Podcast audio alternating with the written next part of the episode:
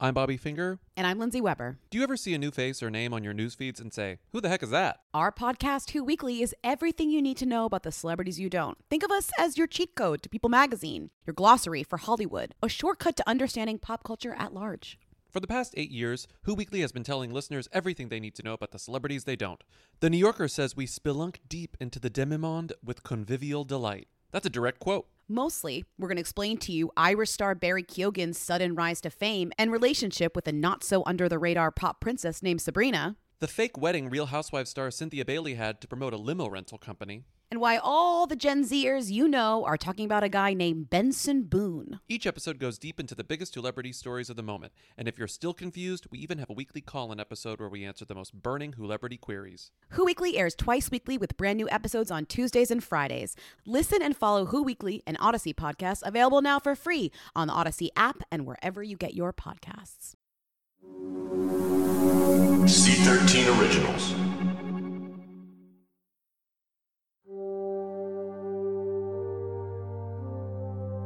In the last episode, we brought Donna Tartt into sharp focus. Only she wouldn't quite let us. Insisted on staying grainy, flatly illumined, half in and half out of the frame. That's about to change. I'm Lili Anolik, and this is Once Upon a Time at Bennington College. We're still in the fall of 1982, the first semester of Donna's first year at Bennington. Yet, time is doing what time always does moving forward. Thanksgiving is almost here. Donna has started seeing Paul McGloin, the senior so besotted with her at the end of episode 5, the one studying ancient Greek. I don't even know how they met, but the next thing I knew, they were together. And um, meet Student X. Student X is class of 82 and a close friend of Paul's but more particularly of Paul's girlfriend, Margaret. Yes, Paul has a girlfriend, a serious one. Student X on Paul and Margaret. And they were together for, uh, it had to be at least three years because I have a picture of us taken on the day that John Lennon was killed, which was in 1980. And they had already been together for a while then. They were a very established couple, just super, super close and loving. And they were very sweet with each other and very supportive. In June of 82, Margaret graduated from Bennington, moved to Cambridge, Massachusetts. Paul still has another year to go. Again, student X. They had, um, you know, at least her understanding, talked about either getting married or living together, or, you know, they were definitely talking about their future together. So the idea was that he was going to go to Harvard Law you know, he's going to come up to Cambridge. And she felt very comfortable about it. So the summer of 82 happens, fall comes, and she is going up every weekend to see him. But sometime during that fall, we got together and she said, You know, I'm really weirded out. I don't know what's going on. The last time I went up there, he was acting really weird.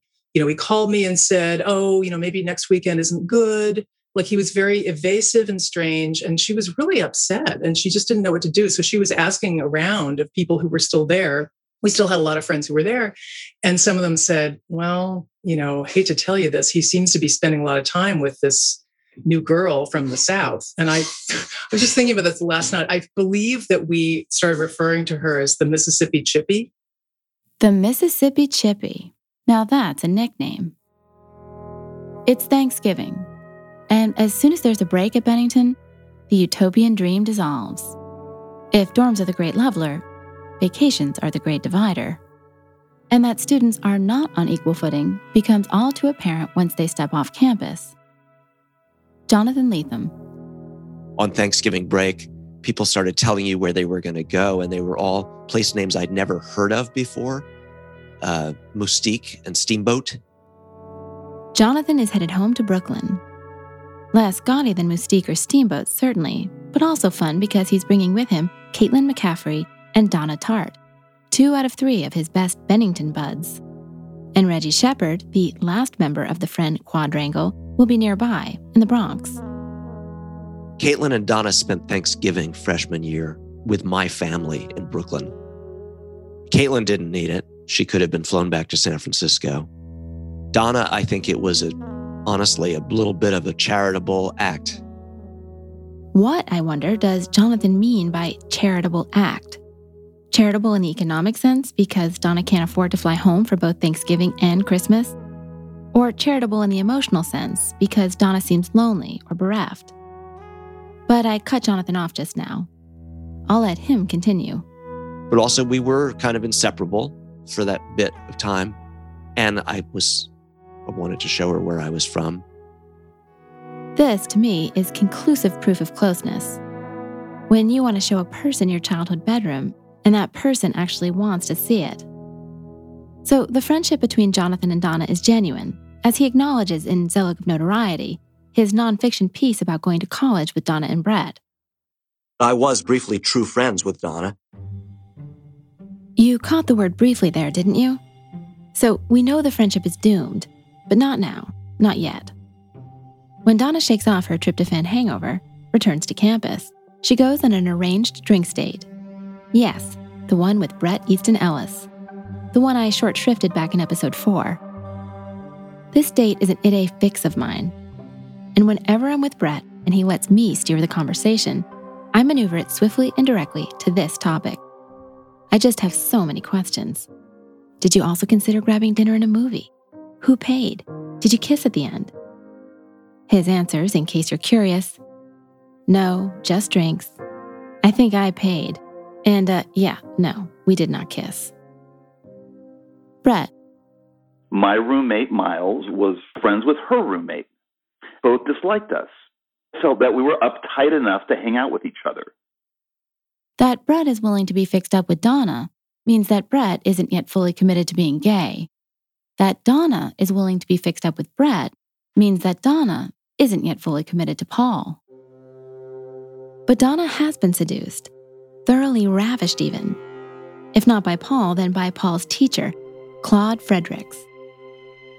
Claude, in his late 50s and gay, the transparent and unmistakable basis for the secret histories Julian Morrow, didn't accomplish the seduction of Donna with sex, obviously.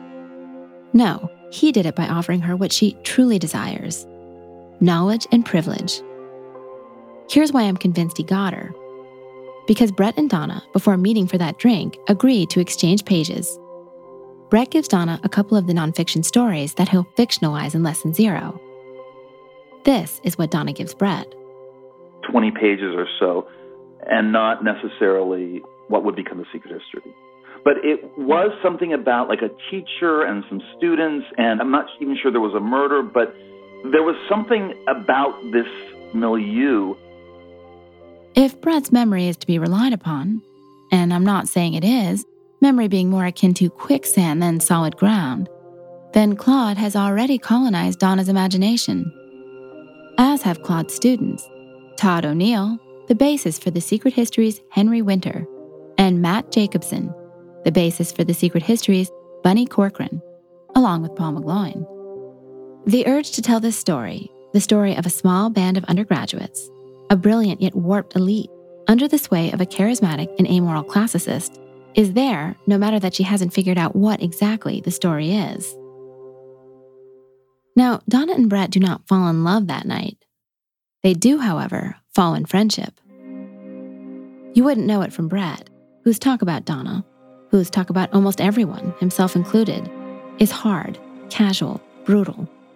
That's his style, and I'd argue, his code.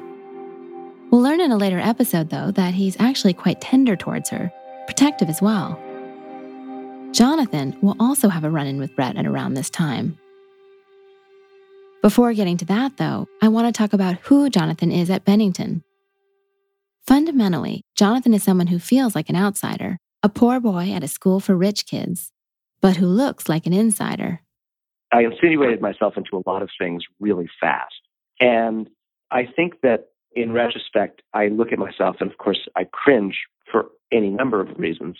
I cringe all the way to my soul.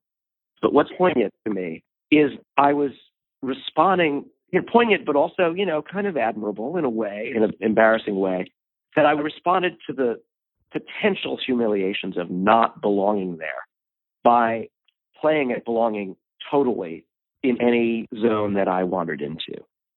And I actually um, I haven't thought about this for a long time, but I, I ran for student council and got on.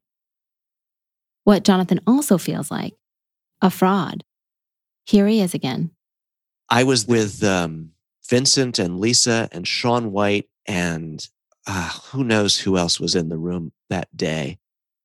And we were just listening to Psychedelic Furs records or doing whatever. And someone brought a spray can. And then I grabbed the spray can and I tagged.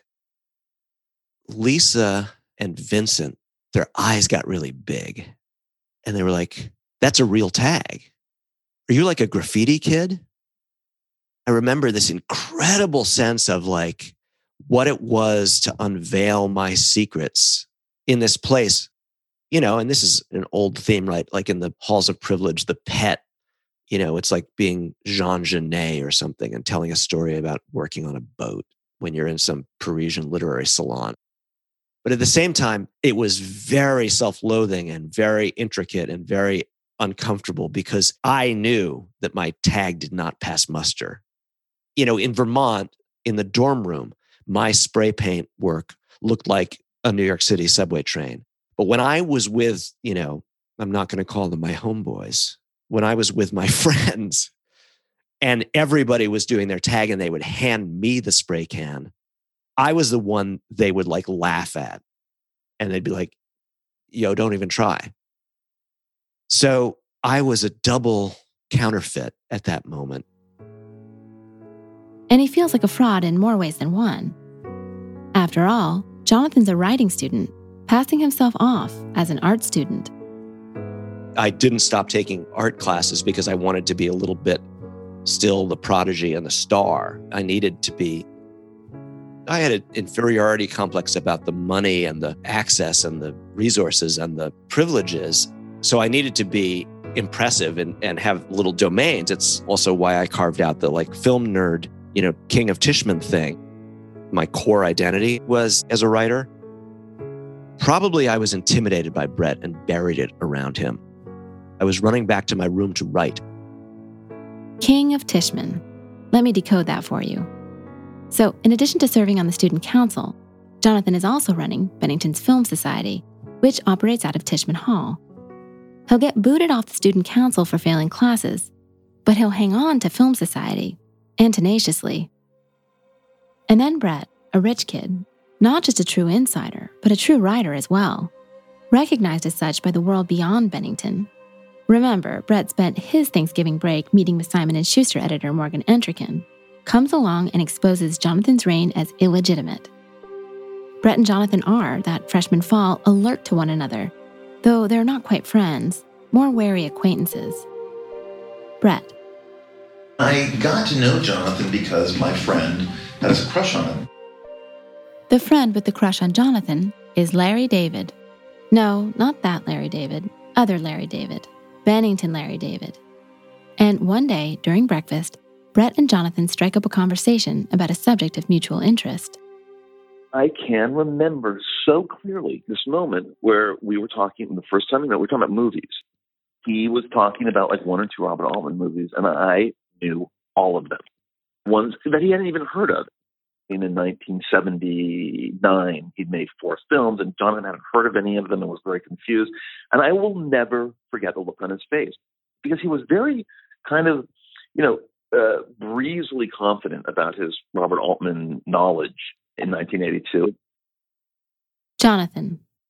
It was really like an adult talking to a child sometimes. I mean, I just, I was sort of like, oh, Robert Altman's cool. And I, what I meant was that, you know, I'd seen Nashville. I was bluffing. He knew things at a different level. It was like a good, he gave me a good pocket guide to, to 70s Altman. Jonathan keeps it light and hip now, sees the humor in hindsight, but it's got to have been a devastating encounter for him at the time. He's already feeling insecure. Bret, of course, is also beset by self doubt, often to a morbid and incapacitating degree. Yet the surface he presents to the world is without visible crack and buffed to a high gloss. Any panic in his eyes, he edits out with wayfarers. What's more, Bret's self doubt is of a different order than Jonathan's. It's self doubt coupled with self knowledge. Meaning, Bret has taken the fear and trembling that is inevitable, that is part of the process of becoming, and that never goes away, not completely, and embraced it, turned it into a kind of self mastery, which is why he seems, at 18, fully realized. Not just precocious, but like someone who didn't bother with childhood or adolescence. Certainly didn't bother with being normal or ordinary. Jonathan will have a chance to lick his wounds because NRT, non resident term, Bennington's extended winter break, is upon them. Jonathan on NRT. The origin of the non resident term was to not have to heat the dorms. But there was some strange quality of exposure to it because some people went and became uh, Andy Warhol's assistant or started a hedge fund or, you know, got arrested in an exotic country smuggling drugs. Others of us had to like say, beg some used bookstore in Brooklyn to let you come back and shelf books for uh, six weeks. I mean, it was actually a very meaningful time for me. I lived in New York for the NRT weeks, and that was where I began writing my first novel. 1982 to 1983 NRT, we know will prove definitive for Bret. It's when he'll write Less Than Zero, which he's been writing over, under, towards, and around for the past two or so years, ever since he was a junior at the Buckley School in Sherman Oaks. But it's equally, if less overtly, essential for Jonathan and Donna. Jonathan is going to begin his writing career in earnest. As he just said, he'll start his first novel, Apes in the Plan, and Donna will fully enter the world of her first novel, The Secret History.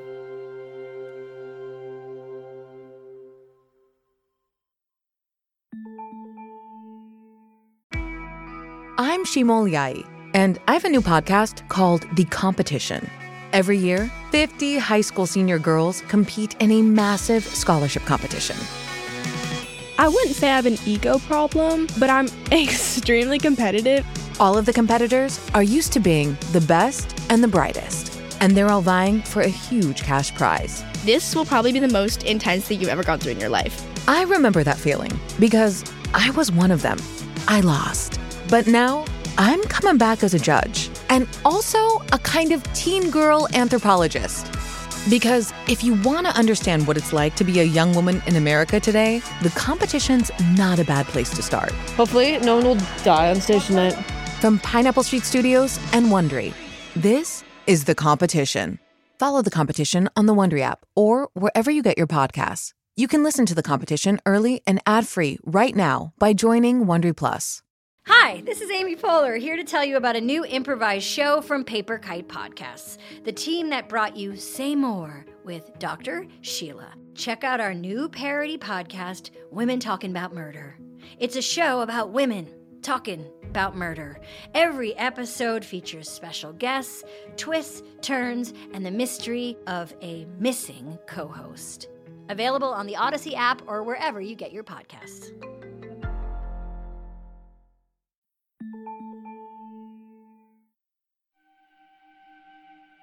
Warning, listeners. The next part of this episode is going to unfold like a chapter in an epistolary novel. You know, one of those novels that's composed entirely of letters, the kind that was so big in the 18th and 19th centuries. The letters in this case are written by Donna to Jonathan over NRT. It's a one sided correspondence as far as we're concerned, since Jonathan kept Donna's letters, but not carbon copies of his own. Two things before I get into these letters. First thing, I will, for pacing reasons, be quoting the letters sparingly. A lot of what's contained in them would be intensely interesting to Donna and Jonathan in the early 1980s, though not to us in 2021. Second thing, the letters aren't typed, they're written by hand. And I can think of little so naked, so full of pathos, as handwriting. Reading them, I feel as if I'm at last meeting Donna, who, as you know, declined to participate in this podcast. And not just meeting Donna, meeting the real Donna, Donna Lou, what she often calls herself in these letters, Louise being her middle name. They are authentically, abashingly intimate. Letter number one Donna sends it to Jonathan from her hometown of Grenada, Mississippi. It's dated December 22, 1982, and is written on a card. On the front, Donna has drawn a nifty little six paneled comic about Bonda Drotzing, which is, you'll remember, the popular campus band started by Lisa Fader and Brick Smith, with whom Donna fleetingly shared a boyfriend, Mark Norris. The comic is better seen than described, so I'll just give you the gist. Donna is making fun of Bonda Drotzing and its pretensions. Maybe she was more pissed at Bricks for moving in on Mark Norris than she let on. But really making fun of herself and her own pretensions. Bricks and Lisa are punks, a kind of pose. Donna, though, likes to act as if the modern world doesn't exist, or that if it does exist, she isn't part of it. Another kind of pose. Listeners, I'm going to share with you the contents of this letter, but first I'd like to read, or have Donna read, a relevant excerpt from the secret history. Because Hampton was so far north, and because the buildings were old and expensive to heat, the school was closed during January and February.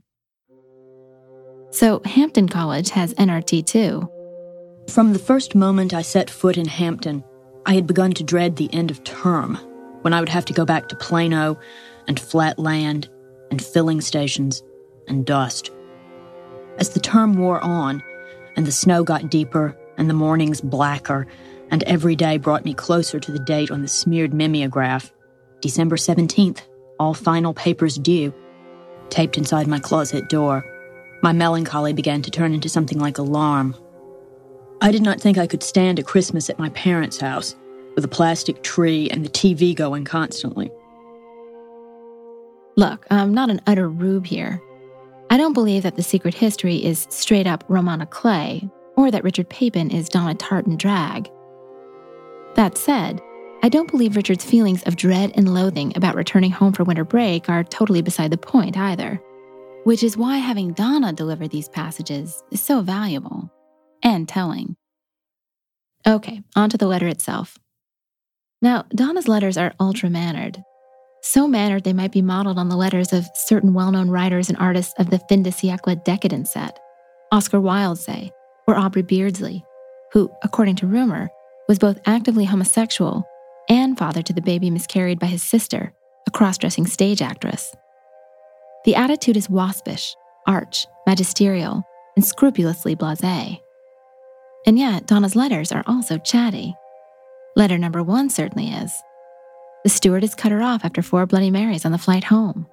The only job she's been able to scare up is teaching the quote, little Philistines at her alma mater, a Christian school called Kirk Academy, poetry. She's without wheels because her father sold her car while she was at Bennington. Here she makes a joking allusion to the Beach Boys lyric, and she'll have fun, fun, fun till her daddy takes the T Bird away. And she's reduced to getting her kicks by visiting the local religious bookstore and asking the clerk for a copy of Bertrand Russell's Why I Am Not a Christian.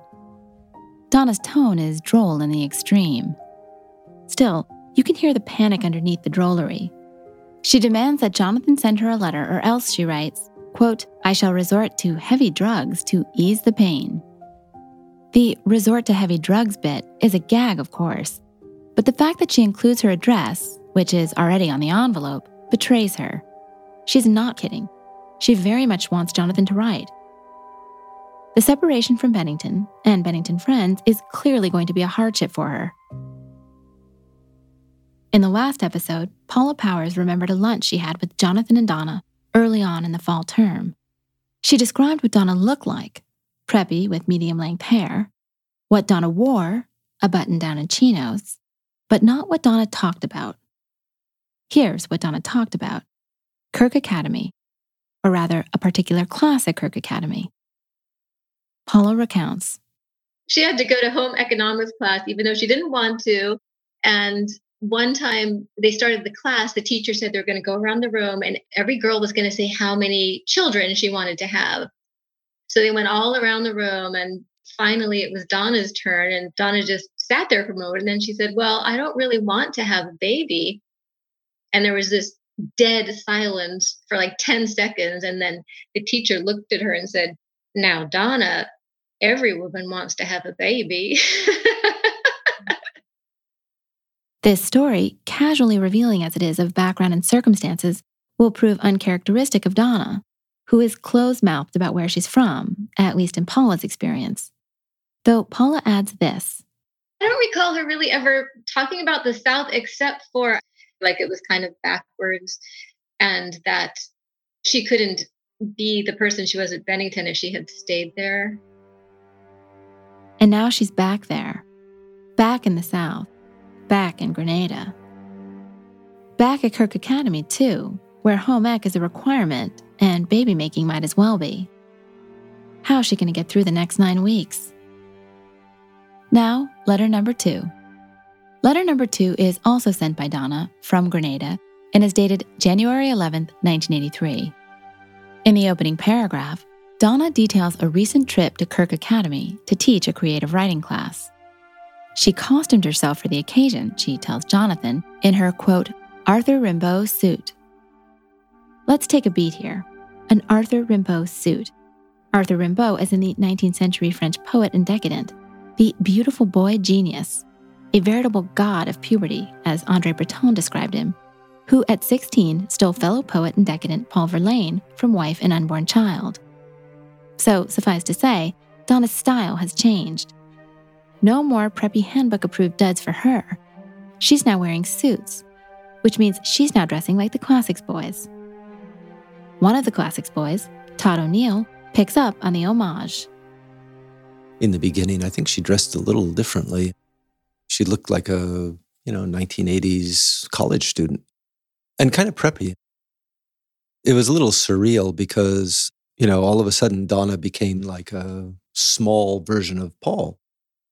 I can remember very clearly sitting with Paul and Donna, and, you know, Donna was there dressed very similar to Paul a blue blazer and a club tie and a, a white shirt and khakis or whatever.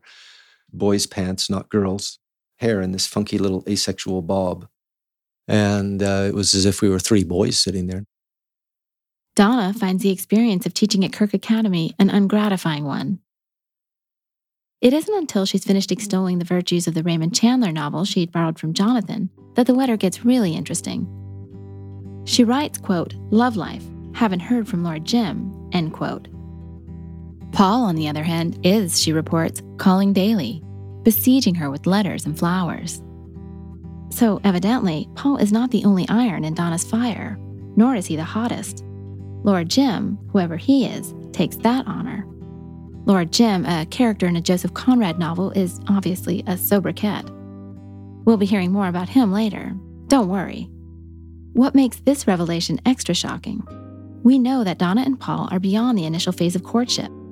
In the letter's PS, Donna complains that Jonathan's Film Society duties kept them from seeing much of each other, then adds, quote, But I suppose that was due to the man as well the man being her pet name for Paul. Plus, we know that Paul has already discarded, slash, is in the process of discarding, Margaret for Donna. What we don't know, or rather, listeners, what you don't know, that Margaret isn't called Margaret. She's called Bunny. Yes, you heard me right. Bunny. So Donna ends up sticking the character based on Matt Jacobson with the nickname of Paul McGloin's ex girlfriend, the one she aced out. Before I have Matt tell you about Bunny, though, I should probably mention that Paul turned down my request for an interview. Here's Matt on the first Bunny, the OG Bunny, Paul's Bunny.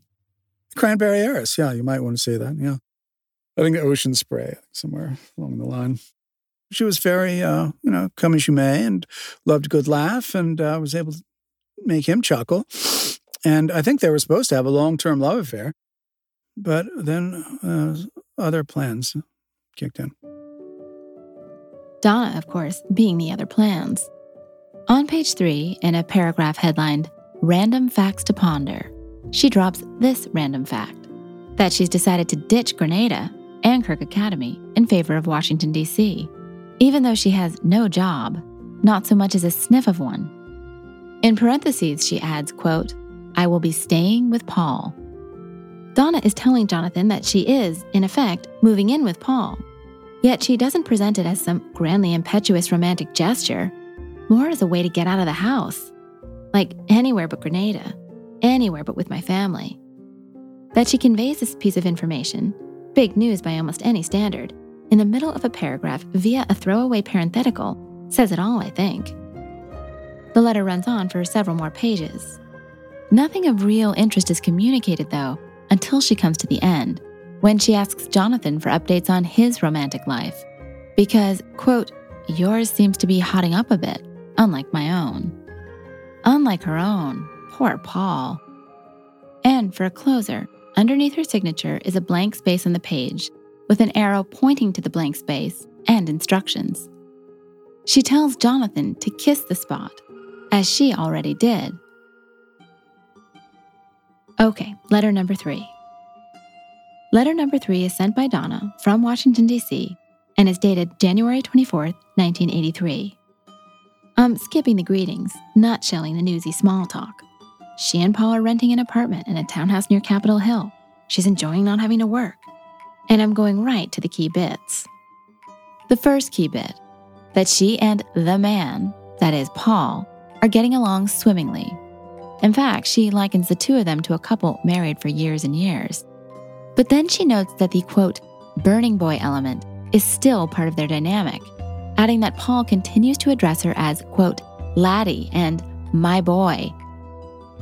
The second bit, an event she describes as, quote, the raciest thing. Paul and Donna, who is dressed in pants and a loose sweater, in other words, in clothes that do not give away her gender, visit the National Gallery, wander into one of the rooms where they overhear a guard say under his breath, More faggots. Writes Donna, quote, It pleased Paul no end. All right, let's break down these two bits. Paul and Donna, a boy and a girl, are in a romantic and sexual relationship. Very traditional, entirely socially acceptable. Yet somehow not. The fantasy, mutual, or so it would seem from Donna's telling, is that they are two boys in a romantic and sexual relationship. Or rather, a man and a boy in a romantic and sexual relationship. After all, Paul's the man, and Donna is my boy. In any case, they're erotic outlaws, scourges of polite society. Why else would Paul be, quote, pleased? Donna, too, you can hear the pleasure in her telling, I think, by the slur directed at them by the bigoted museum guard. So, Paul and Donna are a straight couple that perhaps gets a little jolt out of masquerading as a gay couple. So what? So nothing except that it points to a larger pattern or theme. Donna appears to be inhabiting a world where aesthetic preference is given to homosexuality. I should specify, to male homosexuality. Surely some of this is due to Brideshead Revisited, in which the central love affair is between two young men, Oxonians Charles Ryder and Sebastian Flyte. And much of Bennington is, as we discussed at length in the last episode, under Brideshead's spell. Nancy Morowitz, class of 86. There's a wonderful scene in the novel that's done really beautifully in the miniseries where the Lord Marchmain's mistress is talking about understanding the relationship between Charles and Sebastian. That it's a very Anglo Saxon thing to have two young men having a sort of romantic friendship. And that many men, if I'm remembering it correctly, it's a passage to something else, it's a passage to adulthood. It's a very good scene. and I think that has some resonance for the sexual experimentation of that time at Bennington. I mean, as young women, we all sort of joked a little bitterly about the fact that there were so many guys who were interested in other guys or were sort of confused. That was the term everyone used, confused. And it was kind of disappointing that you develop, you know, tremendous crush on this adorable, cultured boy, and then it would turn out that he wasn't really interested in you. the connection between Claude Fredericks and Brideshead isn't obvious. For example, I can't imagine that Brideshead is a novel that Claude paid much attention to. And I really can't imagine that he was tuning in to the TV series. Yet it's there. Matt Jacobson makes it instantly, almost unconsciously. He begins talking to me about the show, referencing an impromptu picnic Charles and Sebastian go on, and then jumping, without warning, to Claude. There's that scene where he sits down under the tree and has wine and strawberries. And uh, I mean, yeah, thoughts go back to Claude and the love that dare not speak its name. In fact, it's Claude's love that dare not speak its name proclivities that got Matt, an indifferent student by his own account, into the highly selective Greek class in the first place. Matt thinks back on his initial encounter with Claude. We had a nice time talking, but I mean, if I was missing a leg, I wouldn't have been studying Greek. I, I, I know.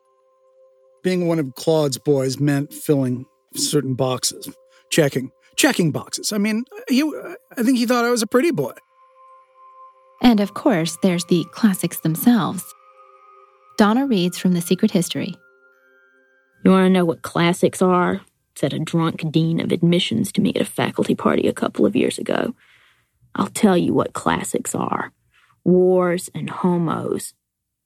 A sententious and vulgar statement, certainly, but like many such gnomic vulgarities, it also contains a tiny splinter of truth. This isn't to say that everyone in the classics group is homosexual. Matt, Todd, and Paul are all in relationships with young women. But Claude is homosexual, as you're already well aware, listeners. His liaison with the poet James Merrill was mentioned in the previous episode. Claude, however, also has liaisons with students. Paula Powers. I didn't really know Claude, just that he was a, a classics teacher. I knew he was having an affair with a student who who I knew who was in one of my literature classes. This student is still alive and is married to a woman with college age children, so I'm not going to use his real name.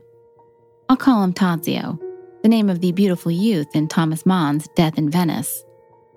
Nancy Morowitz on Tadzio. Very handsome in a boyish, almost poetic way. Had dark hair and sort of pale skin and pink cheeks, and he had a kind of slender fleshiness. It was not a stretch to think of him as a young man that, like the poet Cavafy would have written about admiringly. He was very bright, very unusual intelligence, um, with a kind of sweetness and a softness about him. And um, everyone talked about him as someone who was having a relationship with Claude. If Nancy's classmates are aghast at what's going on between Claude and Tadzio, they disguise it well. I don't think people talked about it in a disapproving way at all. I mean, it might have been a shock just simply because for some of us, because our backgrounds were more sheltered, or I mean, that was certainly the case for me. But it was pervasive, it was part of the DNA of Bennington.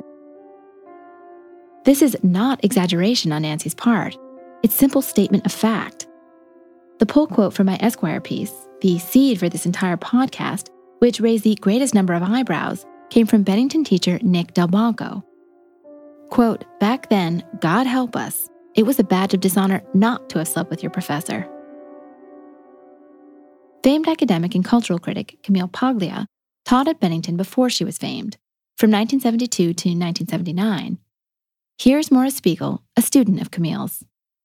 The very first class that I took at Bennington was with Camille Paglia, and it was called Aestheticism and Decadence. it was amazing. And um, she was talking about people walking their pet crab on a velvet rope. She said, There's nothing you can do these days besides, you know, perhaps amputating an arm. According to Matt Jacobson, Camille got into a friendly competition with Claude over a student couple. Camille had eyes for the female student, Claude for the male. Here we go. She was interested in this one girl, and Claude was interested in her boyfriend. They made jokes about who would win. One day, the guy who was an amateur pilot crashed his plane. The girl became free. And then they used classy Greek terms to talk to each other. And she said, My daimon was stronger than yours. Daimon, an ancient Greek word which translates roughly to godlike power. A similar story to the one Matt just told appears in a profile of Camille in the LA Times in the early 90s. Quote, at one point, much of the Bennington campus was spellbound by a story that had Paglia causing a male student's plane to crash because she had a crush on his girlfriend. I asked Camille, through her Knopf publicist, if the story is true. I received the following response Quote, Statement by Camille Paglia. The claim that Claude Fredericks and I discussed or joked about affairs with Bennington students is totally false. My relationship with Fredericks was formal and professional and confined to departmental and committee meetings. The girlfriend of the pilot in the fatal plane crash was my student for one semester. It is categorically untrue that I had an affair with her or knew her at all, except for one or two brief conversations outside of class. Seems a little huffy, and, well, I never. For a woman who was allegedly asked to resign from Bennington for kicking one student in the ass, getting into a fistfight with another. But her point is taken. The story's baloney. On a personal note, I'm a Camille fan, so having her bitch slap me over email was, I'll admit, kind of a thrill. This next story, though, isn't baloney. Bret tells it about teacher poet Stephen Sandy. Remember Stephen Sandy? Mr. Historicity does not ensure relevance. Well, Bret catches him in a less buttoned up moment. He and I discuss. The only interchange I ever had with Stephen Sandy, and I think about this a lot because of the Me Too movement. I was with a a, a guy. I wasn't even friends with him. A nice looking guy, and we were at a spring fling into spring party, which all the students and all the teachers go to, and everyone get got would get blotto. A lot of those parties at Bennington were mixed with teachers and students because students were fucking teachers and teachers were fucking students. I mean, Ian Giller had a long, a year long affair with a French teacher. I mean, it was just something that happened. Quick correction Ian says the affair was with a German teacher, not French, and she wasn't his teacher. Back to Bret. Stephen Sandy was my assigned advisor when I first got to Bennington, but never saw him and never really had any class with him. I just remember that he came on to me and my friend and intimated that we should have a threesome. His wife was away or something. And me and my friend were just like kind of like laughing and having another gin and tonic. And, you know, and we just kind of said, you know, my friend whispered to me, said, don't just get out of here. I mean, there's another party over there. I mean, I don't want to stick around here. And I said, I agree. I'm like, well, maybe we can find some drugs. And I yeah. said, yeah, let's, let's go do that. Here's Nancy Morowitz on a teacher of hers whose wooing efforts met with more success. I can remember walking in, it was like a Saturday or a Sunday morning, and there in the bed was my French teacher and this young woman who was a couple of years ahead of me. You know, and I remember also being surprised that, that it was her because he was so clearly a middle aged man, and she was so clearly someone who was not really even out of adolescence. I can recall that like she still had a little bit of acne I very much remember thinking, I don't want to look as if I'm shocked or surprised. And it was also very prosaic. It was like a Sunday morning, and he might have been, you know, in an undershirt and shorts reading newspaper in bed. You know, it was something not provocative looking. That too sort of, uh, you know, that made it somehow um, even more disappointing. I don't know. I'm not sure of the word. All of this is to give you some context, listeners. What Claude Fredericks is doing with Tadzio isn't, in the context of early 80s Bennington, extraordinary. Actually, hold on a second. It is a little bit extraordinary because gay people at this time, at least gay people of Claude's age at this time, aren't, for the most part, out. Stephen Sandy is the more typical case. Has a wife, but is making passes at young men when that wife isn't around. Claude, contrastingly, is openly gay.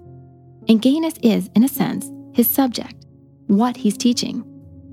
Maura Spiegel, who, to remind you, was Claude's advisee before she was his colleague, said to me, quote, My understanding was that Claude's classes were about being homosexual and how to do it with grandeur and history and beauty. I'm going to read you an entry from the 1982 to 1984 Bennington course catalog, written by the teachers themselves. Course title Corydon. Instructor Claude Fredericks. Description studies in some of the classical texts of homosexual love. Only incidental consideration will be given to merely neurotic or glandular manifestations, but the relationship of friendship to love and of agape to eros will be one of the underlying concerns, since it will be one of the several presumptions of the course that love between men is a unique experience and not merely a question of pronouns. Some attention will be given to how the fear of societal disapproval has produced a number of mangled and incoherent masterpieces. But to bring this back to Donna and Paul, and to get to the point, it's not difficult to understand why Donna and Paul might fetishize gay male relations, and why Donna might choose to adopt, as her personal style, that of a beautiful boy rather than that of a beautiful girl, and one from a different era. Fittingly enough, Donna ends letter number three with a quote from Oscar Wilde You must have a cigarette. A cigarette is the perfect type of a perfect pleasure. It is exquisite, and it leaves one unsatisfied. What more can one want?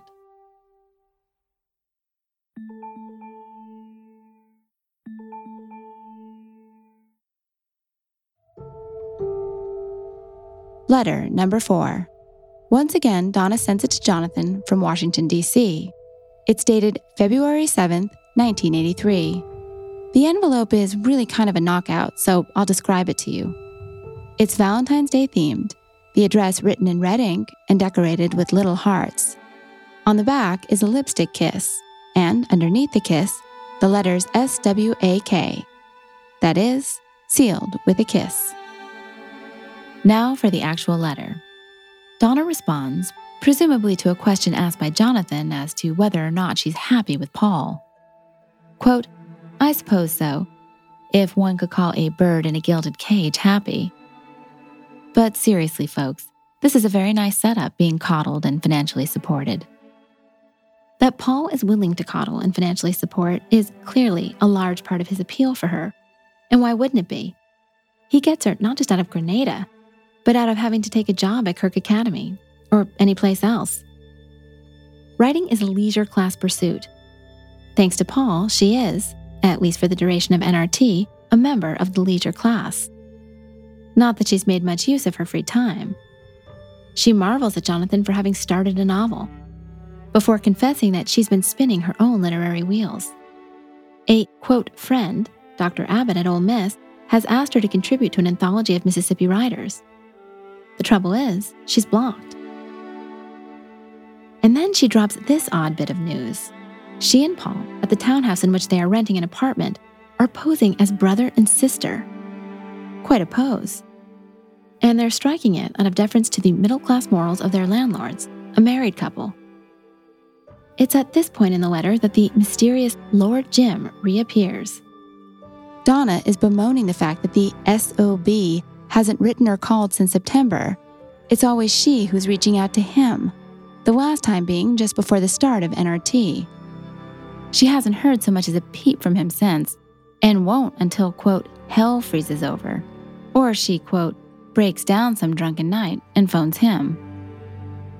So Donna is living with Paul, but pining for this Jim person, non Bennington surely, or she wouldn't be communicating with him via post and telephone. Letter number five.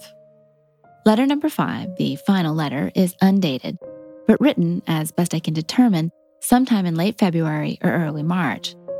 The brother and sister act is at the point of crisis. She and Paul were very nearly thrown out of their apartment. Quote, the charges? Incest. Fortunately, we are not brother and sister, or else we would have been quite guilty. In a headlong rush, Donna says that she and Paul were able to persuade their landlords that no acts of incest had been committed, but in so doing, reveal that acts of premarital sex had. Their landlords, full of righteous fury, ordered them out. Then Paul opened his wallet. Cash was flashed and scruples vanished. An unpleasant situation resolved. Donna needn't ever think about it again. Donna, though, I suspect, does think about it. Does more than think draws inspiration from. Just look at the secret histories Charles and Camilla Macaulay, who also share an apartment and who aren't pretending to be brother and sister. Donna reads Bunny was so drunk he could hardly sit up, but then turned to Camilla and said, How come you kids live together? She shrugged in that odd, one shouldered way the twins had. Huh? It's convenient, said Camilla. Cheap. Well, I think it's pretty damn peculiar. Not much privacy, is there? Little place like this, on top of each other all the time. It's a two bedroom apartment. And when you get lonesome in the middle of the night? There was a brief silence.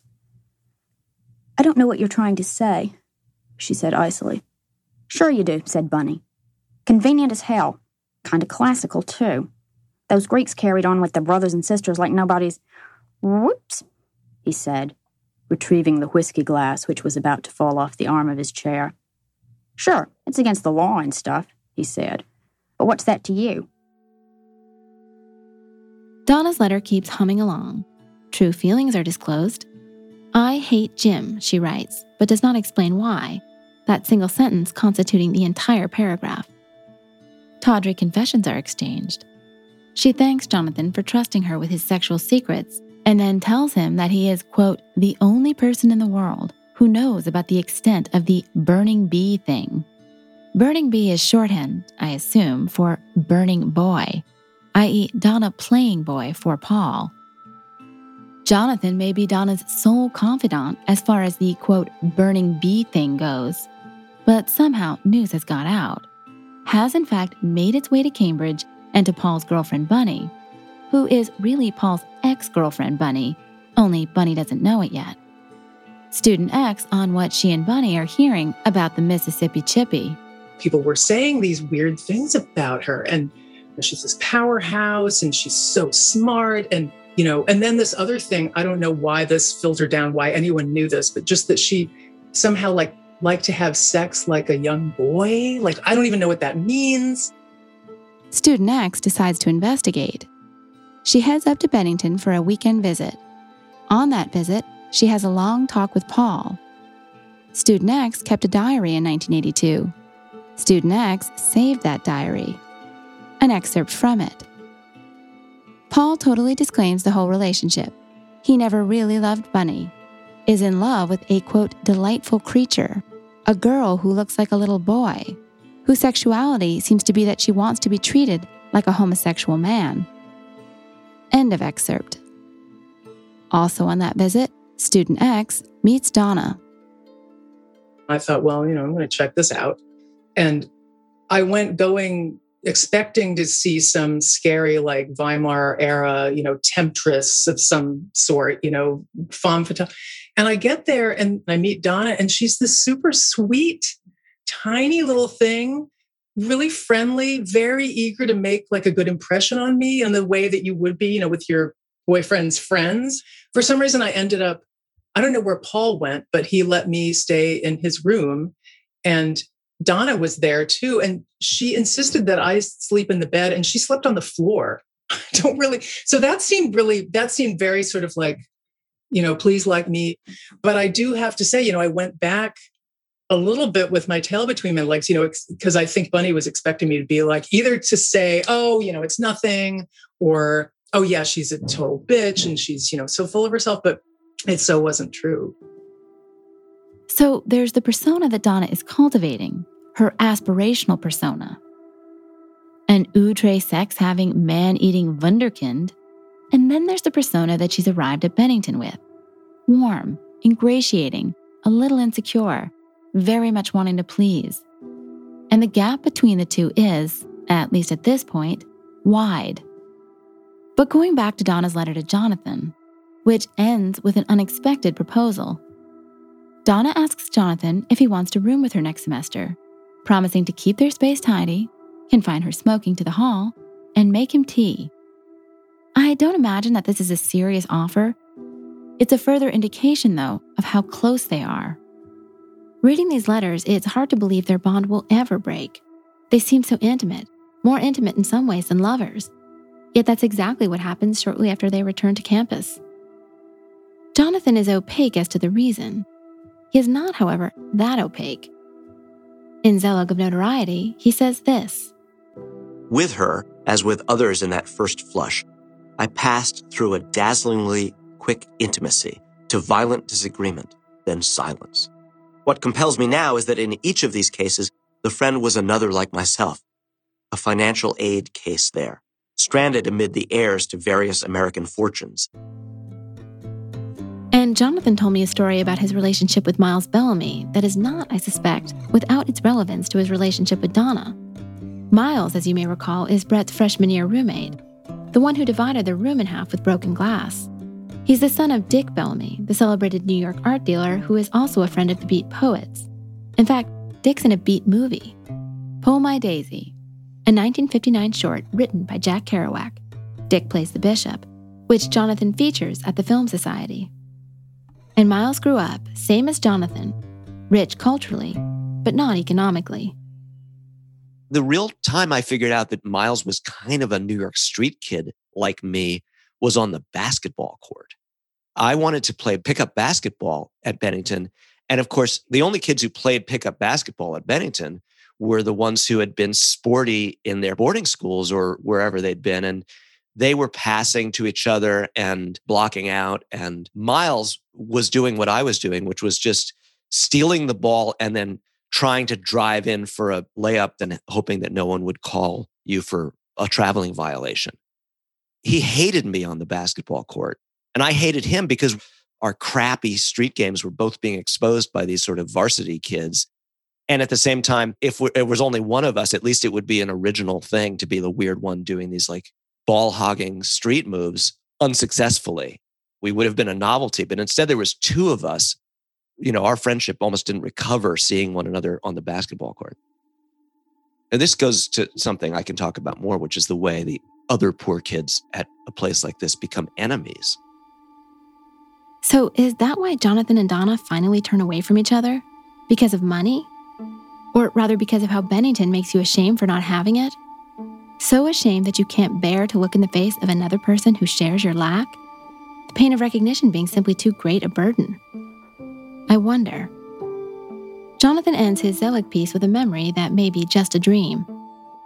My first work study job, probably the only one available to a new freshman, was on the front lines of my secret class war. I served food at the dining hall to my fellow students, stuck on the wrong side of the counter with the Vermont locals, those whom we elsewhere snubbed as if they were Cro Magnons, taking up space on our Homo sapiens campus. Is it hallucination that among my fellow student workers there, those of us in paper aprons and possibly paper hats as well, holding outsized food service ladles dripping with gunk, at least for a shift or two, was Donna? I have no way to confirm it. The image may be a fantasy. Perhaps I only recall serving Donna food from across that counter. If it is a fantasy, it was surely induced by rereading the brilliant first pages of Donna's novel, where her narrator describes filling out his application to Hampden College, where it says, Would you like to receive information on financial aid? Yes. As any crime writer knows, if you want to hide a clue, bury it at the start of a book. Zelig is part of Jonathan's essay collection, The Ecstasy of Influence, which is published in 2011. Bret loves the piece and tells Jonathan so. I wrote him an email saying this is one of the best things anyone's ever written about me. But I think he was going to be afraid that I would be offended, like Donna was. Offended like Donna was. And Bret isn't the only one who told me Donna was offended by Zelig. Yet, Jonathan's rendering of Donna in it is inoffensive, is in fact affectionate and admiring. So, why offended? Is it because she's so intensely private that she can't abide to have anything of a personal nature revealed? Or is it because of what he revealed in particular, namely that she was on, or might have been on, financial aid? If the latter, then it's a clue indeed. So let's examine it, shall we? Let's go back to the beginning, back to Donna's beginnings. Next time on Once Upon a Time at Bennington College Donna Tartt's origin story. When Donna hit Ole Miss, she was a shy student who didn't date much. I don't think that she had sex with anybody. We both had the same personality and uh, both had tempers. Hers was expressed more, and she was huge in making me jealous. And there was a certain guy, and she granted me later that indeed it was so easy for her to, as she said, tantalize me with this guy's name. This has been a presentation and production of C13 Originals, a Cadence 13 studio. Once Upon a Time at Bennington College is executive produced by me and Chris Corcoran, created and written by me, directed by Zach Levitt, edited by Perry Kroll, script edited by Bruce Handy, production support and additional editing by Ian Mont, mixed and mastered by Bill Schultz, production coordination by Terrence Malangone, studio coordination by Sean Cherry. Artwork and design by Kurt Courtney. Marketing by Brian Swarth, Josephina Francis, Moira Curran, and Melissa Wester. The original music is by Joel Goodman. Cadence 13 is an Odyssey company. It's Sophia Franklin, and if you don't already know, listen up. My mini series is live now, each and every Monday, and the only person missing is you. We're dating, we're dumping, we're learning, and we're tapping into all the feels that originally brought us together. Listen and follow Sophia with an F on the Odyssey app or wherever you get your podcasts.